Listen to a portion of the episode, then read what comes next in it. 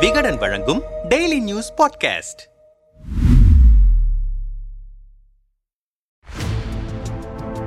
தமிழ்நாடு ஆளுநர் R N ரவியின் சமீபகால பேச்சுக்கள் இருக்கிற பிரச்சனைகளிலும் சர்ச்சைகளிலும் மேலும் எண்ணெய் ஊற்றும் விதமாகவே இருக்கின்றன. மதம் மொழி இனம் பண்பாடு சார்ந்த விஷயங்களில் ஒரு தனி புத்தகமே போடும் அளவுக்கு சர்ச்சை கருத்துக்களை சொல்லி வருகிறார். நாட்டில் இருக்கிற பிரச்சனைகளுக்கு தீர்வுகளை கொண்டு வருவார் அமைதிக்கு பாடுபடுவார் என்று பார்த்தால் இவரே பிரச்சனைகளை கிளப்புவதும் அமைதியை கெடுக்கும் விதமாகவும் பேசிக் கொண்டிருக்கிறார். ரிஷிகளாலும் சனாதன தர்மத்தாலும் உருவானதுதான் பாரதம் என்றதில் தொடங்கி கோவை கார் குண்டுவெடிப்பு சம்பவத்தை என்ஐஏ விசாரணைக்கு உடனடியாக ஏன் மாற்றவில்லை என்று உள்ளர்த்தம் கற்பித்து பேசுவது வரையில் ஆர் என் ரவியின் பேச்சும் நடவடிக்கையும் மதச்சார்பற்ற ஜனநாயக நாட்டின் மாநில ஆளுநருடையதைப் போல இல்லை என்று கடுகடுக்கிறார்கள் தமிழக அரசியல் தலைவர்கள். குறிப்பாக கல்வி நிலையங்களில் தான் பங்கேற்கும் நிகழ்ச்சிகளிலெல்லாம் மதம் சார்ந்த கருத்துக்களை தூவுவதை வழக்கமாக்கியிருக்கிறார். ஆளுநரின் செயல்பாடுகள் நாளுக்கு நாள் பிரிவினையை தூண்டும் விதமாகவே இருக்கின்றன. ஒரு கட்சியின் அரசியல் பிரச்சாரகர் போன்ற அவரது தேவையற்ற பேச்சுக்களை உடனடியாக நிறுத்திக் கொள்ள வேண்டும் என்கிறார்கள் ஆளும் திமுக கட்சியினரும் கூட்டணி கட்சியினரும்.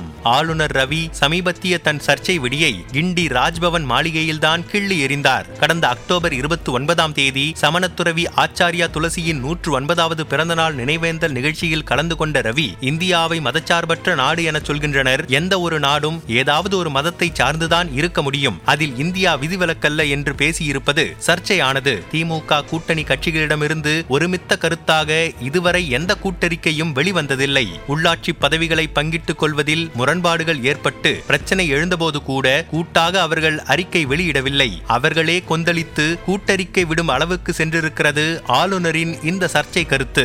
ஐக்கிய நாடுகள் சபை அங்கீகரித்த நூற்று தொன்னூற்றி ஐந்து நாடுகளில் நூற்று இருபது நாடுகள் மதச்சார்பின்மை கொள்கை கொண்ட நாடுகள். இந்து நாடாக தன்னை சொல்லிக்கொண்ட நேபாளம் கூட தற்போது மதச்சார்பற்ற கூட்டாட்சி முறையை பின்பற்றும் நாடாளுமன்ற குடியரசு நாடாக மாறிவிட்டது.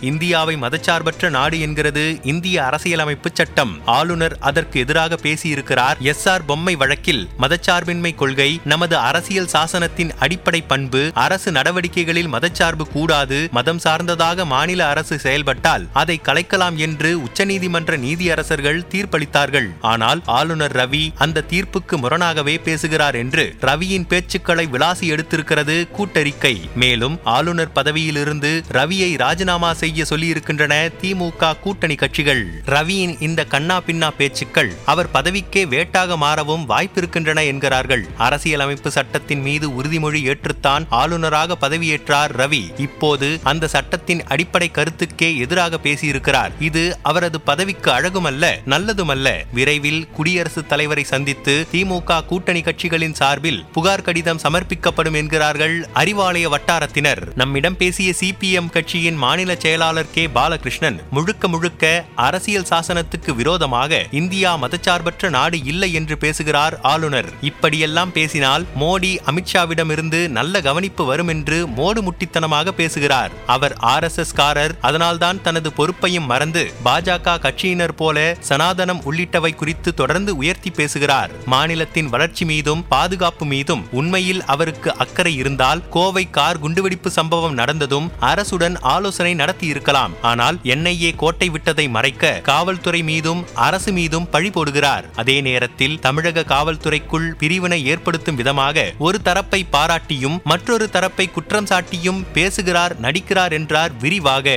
கே. பாலகிருஷ்ணனின் கருத்துக்களை எளிதாக கடந்து செல்ல முடியாது. கோவை நவக்கரையில் உள்ள தனியார் கல்வி நிறுவனத்தின் நிகழ்ச்சியில் கலந்து கொண்ட ஆளுநர் ரவி கோவை கார் குண்டுவெடிப்பு சம்பவம் ஒரு தீவிரவாத தாக்குதல்தான். இந்த சம்பவத்தை தமிழ்நாடு காவல்துறை சிறப்பாக கையாண்டது என்று பாராட்டு பத்திரம் வாசித்தவர். அடுத்த சில நிமிடங்களிலேயே இந்த வழக்கின் விசாரணை நான்கு நாட்கள் தாமதமாக என்ஐஏவுக்கு அளிக்கப்பட்டிருக்கிறது. தமிழக காவல்துறை சிறப்பாக செயல்பட்டது. ஆனால் முடிவெடுக்க வேண்டியவர்கள் ஏன் தாமதப்படுத்தினர் என்று சர்ச்சையை கிளப்பினார். அதாவது விசாரணை அதிகாரிகள் நல்லவர்கள் போலவும் மேலதிகாரிகள் தான் தவறு செய்தது போலவும் பொருட்பட ஆளுநர் பேசியது காவல்துறைக்குள் பிரிவினையை ஏற்படுத்தும் அஜெண்டாவாகவே பார்க்கப்படுகிறது. இந்திய அரசியலமைப்பு சட்டப்படி ஒவ்வொரு மாநில அரசும் ஆளுநர் ஆளுநரின் தலைமையில்தான் இயங்குகிறது. அரசாணைகள் அனைத்தும் ஆளுநர் பெயரிலேயே வெளியாகின்றன. ஆளுநரின் கடமைகளை செயலாற்ற முதல்வரும் அமைச்சர்களும் அரசியலமைப்பு சட்டப்படி உதவுகிறார்கள். அரசாங்கத்தின் செயல்பாடுகள் மீது தனக்கு வருத்தம் இருந்தால் முதல்வரையே நேரடியாக அழைத்து கேள்வி கேட்பதற்கு ஆளுநருக்கு அதிகாரம் இருக்கிறது. அதை விடுத்து ஒரு பொது நிகழ்வில் மேடை ஏறி வழக்கு விசாரணையை என்ஐஏவுக்கு ஏன் உடனடியாக மாற்றவில்லை என்று ஆளுநர் பேசுவது அவரது உள்நோக்கத்தை தான் வெளிப்படுத்துகிறது. கடந்த கால சம்பவங்கள் சம்பவங்களோடு ஒப்பிடும்போது கோவை கார் குண்டுவெடிப்பு வழக்கு ஒன்றும் தாமதமாக என்ஐஏ வசம் ஒப்படைக்கப்படவில்லை. மேகாலய தலைநகர் ஷில்லாங்கில் மிஸ்தான் பந்தர் ஏரியாவில் கடந்த ஜனவரி முப்பத்து ஒன்றாம் தேதி வெடிகுண்டு வெடித்தது. இந்த வழக்கில் மார்ச் நான்காம் தேதிதான் என்ஐஏ முதல் தகவல் அறிக்கை பதிவு செய்து விசாரணையை தொடங்கியது. கடந்த ஜனவரி நான்காம் தேதி மேற்கு வங்கத்தின் கெஜூரியில் நிகழ்ந்த வெடி விபத்தில் ஒருவர் உயிரிழந்தார். இந்த வழக்கு ஜனவரி இருபத்தி ஐந்தாம் தேதிதான் என்ஐஏ விசாரணைக்கு மாற்றப்பட்டது. மிசோரம் மாநில மாநிலத்தின் துட்லேங் நகரில் கடந்த மார்ச் பதினெட்டாம் தேதி நிகழ்ந்த வெடிவிபத்தில் மூன்று பேர் உயிரிழந்தனர். தொடக்கத்தில் வாகன சிலிண்டர் வெடிவிபத்தாகத்தான் இது அறியப்பட்டது. ஆனால் வாகனத்தின் டிரைவர் இருக்கையில் ஏராளமான வெடிப்பொருட்களுக்கான மூலப்பொருட்கள் இருந்ததை அந்த மாநில போலீசார் பிற்பாடு கண்டறிந்தனர். இந்த வழக்கு நான்கு மாதங்கள் கழித்து ஜூலை இருபதாம் தேதிதான் என்ஐஏ விசாரணை வலயத்திற்கு போனது.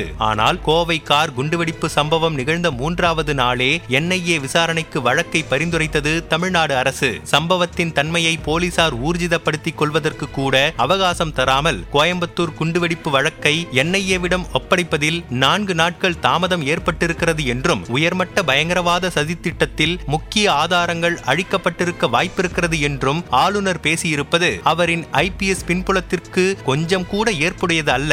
நம்மிடம் பேசிய தமிழ்நாடு காங்கிரஸ் கமிட்டி தலைவர் K S Alagiri Kovai car விபத்து தொடர்பாக தனக்கு இருக்கும் கேள்விகளை தலைமைச் செயலாளரையோ காவல்துறை எவரையோ அழைத்து ஆர் என் ரவி கேட்டு தெளிவு பெற்றிருக்க வேண்டும். ஆனால் எதிர்க்கட்சியை சேர்ந்தவர் போல பொதுவெளியில் பேசியிருப்பது அப்பட்டமான அதிகார திமிர் வெளிப்படையாகவே மாநில அரசு மீது போர் தொடுத்திருக்கிறேன் என பிரகடனப்படுத்தியிருக்கிறார். இதில் ஆளுநர் நடந்து கொண்டதெல்லாம் கீழ்த்தரமான பச்சையான அத்துமீறல்தான். தமிழ்நாடு அரசுக்கு முடிந்த அளவு தொல்லை கொடுக்கலாம் என்ற நோக்கத்தோடு அரசியல் ரீதியாக ஆர் என் ரவி செயல்படுகிறார் என்பது வெட்ட வெளிச்சமாகி இருக்கிறது தமிழ்நாட்டு மக்களிடையே அரசியல் கருத்து வேறுபாடுகள் இருக்கலாம். ஆனால் அதிகார அத்துமீறலில் யாரேனும் ஈடுபடுவார்களே ஆனால் அதை யாரும் ஏற்றுக்கொள்ள மாட்டார்கள் என்று வெடித்தார். என்ஐஏ விசாரணைக்கு உத்தரவிட காலதாமதமானதாக கொதித்திருக்கும் ஆளுநர் தன் மேசையில் நீண்ட மாதங்களாக நிலுவையில் இருக்கும் சட்ட மசோதாக்கள் குறித்து மறந்தும் வாய் திறப்பதில்லை. இதுவரை தமிழ்நாடு சட்டமன்றத்தில் நிறைவேற்றப்பட்ட இருபது மசோதாக்கள் ஆளுநரின் ஒப்புதலுக்காக காத்திருக்கின்றன.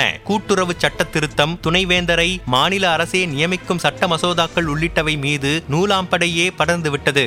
சமீப சமீபத்தில் சட்டமன்றத்தில் நிறைவேற்றப்பட்ட ஆன்லைன் ரம்மி தடை சட்டம் மசோதாவும் ஆளுநரின் ஒப்புதலுக்காக காத்து கிடக்கிறது. இது குறித்து நம்மிடம் பேசிய திமுகவைச் சேர்ந்த தருமபுரி எம்பி செந்தில்குமார் தன் மேசையில் நீண்ட காலமாக சட்ட மசோதாக்களை நிலுவையில் வைத்திருக்கும் ஓர் ஆளுநர் என்ஐஏ விசாரணையை ஏன் தாமதமாக வழங்கினீர்கள் என கேட்பதற்கு என்ன அருகதை இருக்கிறது? அரசியலமைப்பு சட்டத்தின்படி ஆர். என். ரவி செயல்படவில்லை என்பதை விட அதற்கு எதிராக செயல்பட்டுக் கொண்டிருக்கிறார் என்பதுதான் உண்மை. தமிழ்நாட்டில் ஒன்றிய அரசின் கொள்கைகளை திணிப்பதில் தமிழ் தமிழக பாஜகவுக்கு போட்டியாக ஆர் என் ரவி செயல்பட்டுக் கொண்டிருக்கிறார். அதற்கு இனி திமுக இடம் கொடுக்காது. ஆர் என் ரவி தன்னுடைய வேலையை மட்டும் பார்த்தால் போதும். அரசாங்கம் எப்படி நடத்த வேண்டும் என்பதை திமுக தலைவர் மு க ஸ்டாலின் பார்த்துக் கொள்வார் என்றார் சூடாக. தமிழகத்தில் ஆளுநர் கவனம் செலுத்துவதற்கு எத்தனையோ விஷயங்கள் இருக்கின்றன. மதுரை எய்ம்ஸ் மருத்துவமனை அறிவிப்பு வெளியாகி ஏழு வருடங்கள் ஆகின்றன. அதற்கு அடிக்கல் நாட்டி மூன்று வருடங்கள் ஆகின்றன. ஆனால் இன்னும் கட்டுமான பணிகளையே தொடங்கவில்லை. மத்திய தொகுப்பிலிருந்து தமிழகத்திற்கு கிடைக்க வேண்டிய நிதி தொடர்ந்து காலதாமதமாகவே வந்து கொண்டிருக்கிறது. அதே போல மத்திய தொகுப்பிலிருந்து மின்சாரம் நிலக்கரி கிடைப்பதில் சிக்கல் நிலவுகிறது. தான் செல்லும் இடமெல்லாம் கண்ணா பின்னாவென பேசி அரசியல் செய்து வரும் ஆளுநர் இவை பற்றியெல்லாம் வாய் திறப்பதே இல்லை. ஆக்கப்பூர்வமாக செய்வதற்கு ஆயிரம் வேலைகள் இருக்கின்றன. இனியேனும் அனாவசிய பேச்சுக்கள் சர்ச்சைகளை தவிர்ப்பாரா ஆளுநர்? இவர்கள் என்ன சொல்கிறார்கள்? மாநிலங்களுக்கு ஆளுநர் தேவையே இல்லை என்பதுதான் எங்களுடைய நிலைப்பாடு. அதிகாரிகளாக இருந்தவர்கள் அவர்களை ஆளுநர்களாக நியமிப்பதால் இப்போது இருக்கும் அதிகாரிகள் எதிர்காலத்தில் தாங்களும் ஆளுநர் ஆகிவிடலாம் என பாஜகவுக்கு இணக்கமாக செயல்பட தொடங்கி இருக்கிறார்கள் தமிழ்நாட்டு அரசியலில் மூக்கை நுழைத்து குழப்பத்தை ஏற்படுத்த வேண்டும் என்பதற்காகத்தான் ஆர். என். ரவியை தமிழ்நாட்டின் ஆளுநராக கொண்டு வந்திருக்கிறார்கள். தமிழ்நாடு பாஜக செய்ய வேண்டியதை பேச வேண்டியதை ஆர். என். ரவியும் பேசிக் கொண்டிருக்கிறார். இது ஆளுநரின் வரம்பை மீறிய செயல். பாக்கியராசன் செய்தி தொடர்பாளர் நாம் தமிழர் கட்சி. தமிழ்நாடு ஆளுநர் தனக்கென ஒரு வரையறை வைத்துக் கொண்டு செயல்படுகிறார். ஆனால் ஆளுநர் ஆளுநரை பொறுத்தவரை இந்திய அரசியலமைப்பு சட்டத்தின்படிதான் செயல்பட வேண்டும். அப்படி செயல்படவில்லை என்றால் யாராக இருந்தாலும் அதை ஏற்றுக்கொள்ள முடியாது. டி. ஜெயக்குமார் முன்னாள் அமைச்சர் அதிமுக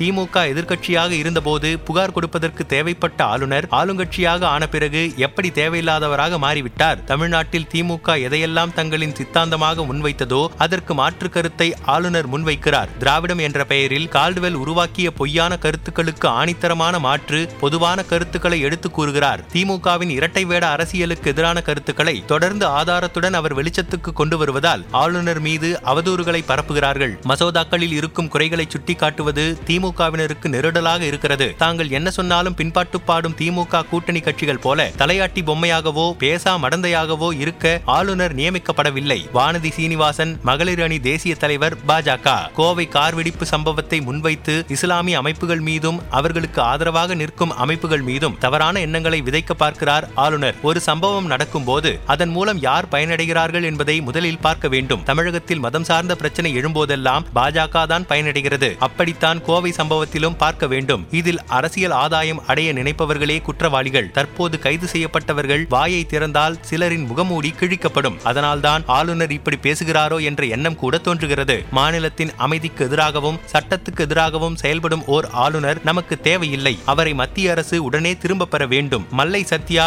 மாநில துணை பொதுச் செயலாளர் மதிமுக.